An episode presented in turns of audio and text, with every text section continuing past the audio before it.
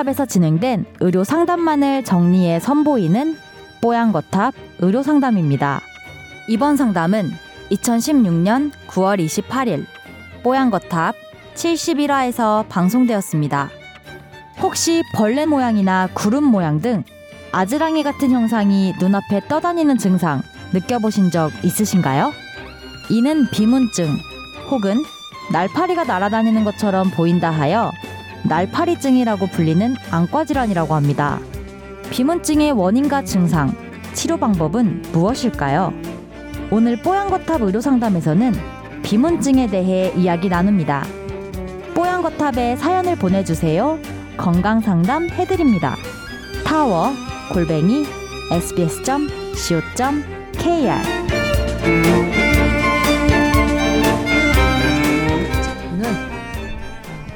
비문증에 대해서 질문 드립니다. 라고 하셨습니다. 비문증. 어떤 사람들한테는 정말 성가셔가지고 여러 인터넷에 찾아봐서 잘 아는 것이겠지만, 비문증이라고 하면은 좀 생소한 분들도 계실 거예요. 이거를 글쎄요, 날파리 증후군? 뭐 이렇게 얘기하기도 하더라고요. 시야 안에 뭔가 검정색 반점 같은 것들이 막 같은 패턴을 두고 계속 이렇게 거, 어른거리고 날아다니는 것 갇혀, 같이 보이는 겁니다. 아, 이분은 1년 전부터 눈이 불편했는데 한 달 전쯤 동네 병원에서 비문증이라는 진단을 받았고요. 혹시 망막에 문제가 있을 수 있으니 검사를 해보자고 해서 동공을 약으로 키우고 망막 검사도 했습니다. 결과는 망막에 얇아진 부분들이 여러 군데 있다고 했습니다. 음, 의사 말로는 더 심해지면 망막 박리가 올 수 있다고 해서 그 자리를 레이저로 지지는 시술도 받았습니다. 그렇지만 그럼에도 불구하고 아직 날파리증이라고 불리는 그 비문증 증상은 그대로 있습니다. 늘 병원 갈 때마다 느끼는 거지만 여러 가지를 물어봐도 만족스러운 대답을 받기가 참 어려운 것 같습니다. 부디 뽀얀 거탑을 통해 시원한 대답을 듣기를 원합니다. 이렇게 적어주신 분입니다. 이 비문증이라는 게 날 날아다닐 비자에 문자가 뭐 어려운 한자인데 하여튼 뭐 날파리를 뜻하는 음. 거예요. 그래서 이 점처럼 이렇게 돌아다니는 네, 느낌이에요. 저도 있습니다. 그래요. 네. 혹시 눈 수술을 각막 수술을 좀 받았나요? 아니 그런 건 아니고 지금은 네. 안 보이는데요. 음. 컨디션이 안 좋거나 약간 음. 어지럽다고 느낄 때쯤 왼쪽 하단 부분에 계속 이렇게 날아다니는 경우는 네. 네. 그 보통 가장 빨리 느끼는 비문증은 뭐냐면 우리 요즘에 유행하는 그, 인, 그, 우리 수정체를 교환하는 수술이 있어요. 음. 어. 그 다초점 렌즈를 렌즈 삽입술이라고 하잖아요. 네. 음. 딱 렌즈 삽입술을 딱 하고 나면 비문증이 많이 생겨요. 어. 어르신들이. 원래 없었던 분들이. 네. 어, 그러니까는 그 수정체의 일부 부분에 이제 떠돌아 떠돌아 다니는 게 시력이 좋아지면서 보이는 거죠 어르신들. 원래는 나이가 먹으면서 시력이 안 좋아지면 어. 안 보일 거예요. 아, 아, 그런 어, 거였어요. 아직은 아. 시력이 조금 괜찮다는 거거든요. 네. 그러니까 비문증이 나이가 먹으면 잘 없어져요. 음. 없어지다가 그 렌즈 삽입술 같은 걸로 시력이 확 돌아오면 많이 또 보여요. 음. 그리고 컨디션이 좀 떨어질 때 그런 것들이 더 돌아다니는데 네. 의학적으로는 그 우리 수정차 안에 어, 단백질이나 이런 결정체들이 조금 만들어지면서 네. 음, 그런 것들이 뭉쳐 있을 때 그런 게 보여요. 아. 그러다가 몸 컨디션 하면 그게 풀리는데 그 아직 현대 의학적으로는 이거를 해결할 만한 방법이 없어요. 음. 그래서 심하신 분들은 한의원으로 오기도 하죠. 이분 같은 경우는 망막에 레이저 시술을 받으셨대요. 아, 그러니까 이거는 이제 어, 비문증이 오는 여러 가지 원인들이 있어요. 그러니까 이게 뭐가 이 벌레 같은 게 날아다니는 건데 그게 이제 그 중간에 날아다니는 것처럼 보이는 어, 거죠. 처럼 보이는 건데 네. 그 중간 수정체 뒤에 있는 그 유리체라는 거가 아닌데 그 액, 액체 공간이거든요. 그렇죠, 네. 거기가 혼탁돼서 그런 경우도 있고 네. 아예 그 뒤쪽에 그 망막 망막 시신경 있는 황반 그쪽에 변화가 있을 경우에도 그렇게 보일 수 있는데 네. 이분은 들여다봤더니 그 후자였던 거죠. 그 뒤에 음, 음. 이 경우에는 이제 망막이 박리되거나 이러면 큰일 나거든요. 음. 실명입니다. 그래서 네. 이 부분을 레이저로 지지는 건 반드시 필요한 치료를 받으셨다. 음. 그러니까 이분 아마 근시가 있었던 분인 것 같아요. 그러니까 네. 근시가 계속 안구의 장축이 늘어나는데 늘어나는 질환이거든요. 네. 네, 안구의 커다란 장축은 늘어나지만 이 망막 자체는 늘어나지 않거든요. 그래서 음. 이게 분리가 돼요. 분리가 되면 이제 아 그러니까 이 그그 그 틀은 커지는데 내용물은 이게 커지지 않는다면 늘어, 얇아지고 예, 찢어지겠죠. 늘어나다 늘어나다 네. 얇아지다 얇아지다가 찢어지겠죠. 찢어지는 것까지 찢어지니까 그게 거죠? 실명이기 때문에 그 부분을 레이저로 지금 뭐 찢어준 거고. 네. 그렇다면 그걸 했는데도 불구하고 날파리증이 있다. 그러면 이거는 유리체의 혼탁으로 봐야 되거든요. 그 전에, 그러니까 망막 음. 전에 전에 있는 눈 구조물의 혼탁으로 봐야 되는데 이거는 뭐 그렇게 위험한 건 아니다. 일단은 그 음. 치료를 받으셨으면 현재 날파리증은 위험한 증세가 아닌데 이게 그 임원장님 말, 말씀대로 나이가 들어서 시력이 좀 떨어지면 나아질 수도 있고 음. 그리고 이게 너무 그 나의 생활을 불편하게 한다 그러면 지금은 뭐 레이저 충격바로 하는 이렇게 뭐 시술하는 뭐 그런 것들이 있긴 있더라고요. 네. 효과가 얼마나 되는지 모르겠지만 네. 이렇게 이제 유리체를 막 흔드는 거죠. 그 지지직하는 텔레비전 빵 치듯이 음. 그렇게 하는 방법이 있어서 너무 불편하시다면 그런 거 한번 뭐 고민해 보시는 것, 상담 받아 보시는 것도 괜찮을 것 같습니다. 이분이 걱정하시는 건요.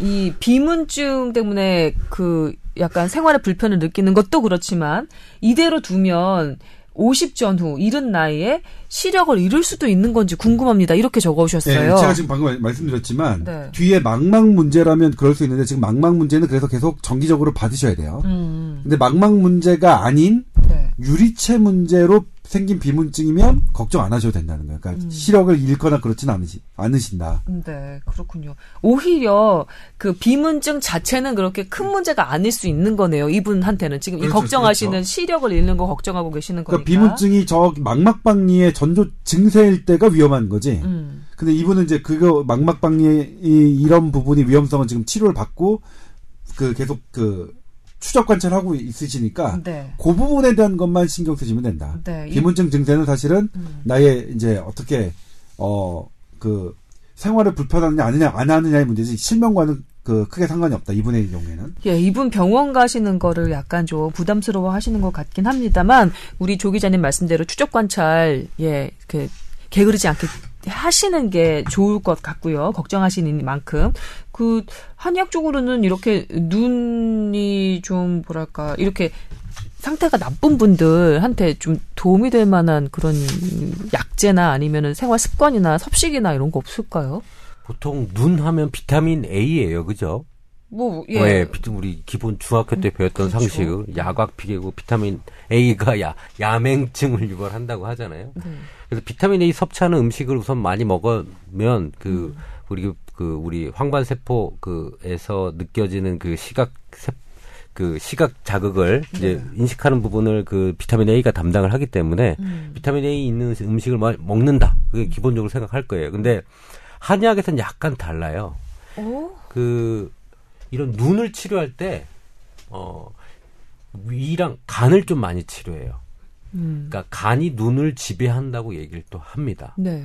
그래서 제가 한번 공부를 해봤어요. 왜 도대체 한의사들은 왜 눈을 치료할 때 간을 치료하느냐. 음, 음. 우리 결명자차 이런 거 있잖아요. 네. 원래 간을 치료하면서 눈이 맑아지는 거예요.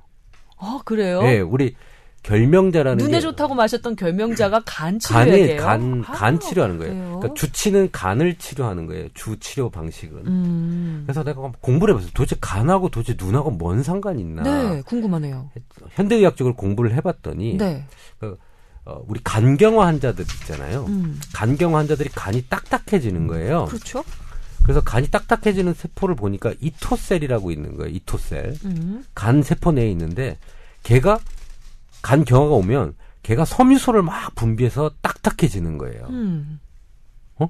그래서 이 토셀이 없어지니까 이 토셀에서 이제 그렇게 자기가 막 그런 섬유소 하면서 간이 딱딱해지는데 얘가 그럼 도대체 뭐 하는 애인지 평소 때 음. 건강할 때 이렇게 보니까 네.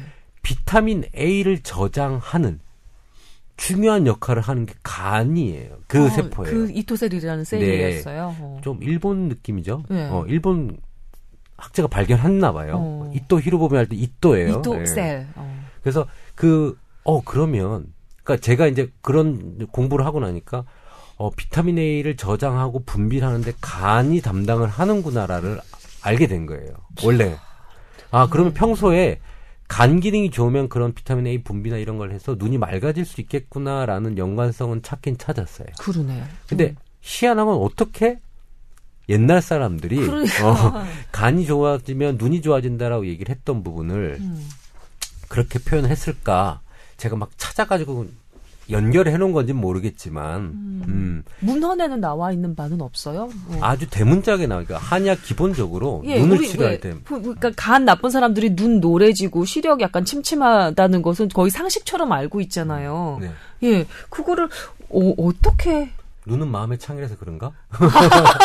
아, 웃으면서 넘어가야 될 것 같은 그런. 하여튼 느낌? 그런 개념으로 네. 보시면 한의학적으로는 간을 치료해서 눈을 치료한다고 보시면 돼요. 그래서 네. 보통 그런 약들에 한 이런 비물증을 치료하는 약들에 간 간기 울결이라고 하는 간의 기가 뭐 막혔다든지 뭐, 뭐 열이 막혔다든지 뭐 이렇게 표현하는 것들을 음. 간을 치료한다라고 생각을 하시면 됩니다. 네. 하나만 더 질문하고 넘어갈게요. 저도 그 근시가 심해서 조금 전에 조동찬 기자가 아마 근시인 것 같습니다. 그래서 그 그 수정체와 그 망막 사이의 거리가 점점 점점 길어져서 늘어나다 보니까 망막이 얇아지고 얇아지다 보니까 찌느질 위험성도 있다고 의사 선생님께서 말씀하신 것 같습니다. 이런 언급을 해주셨잖아요.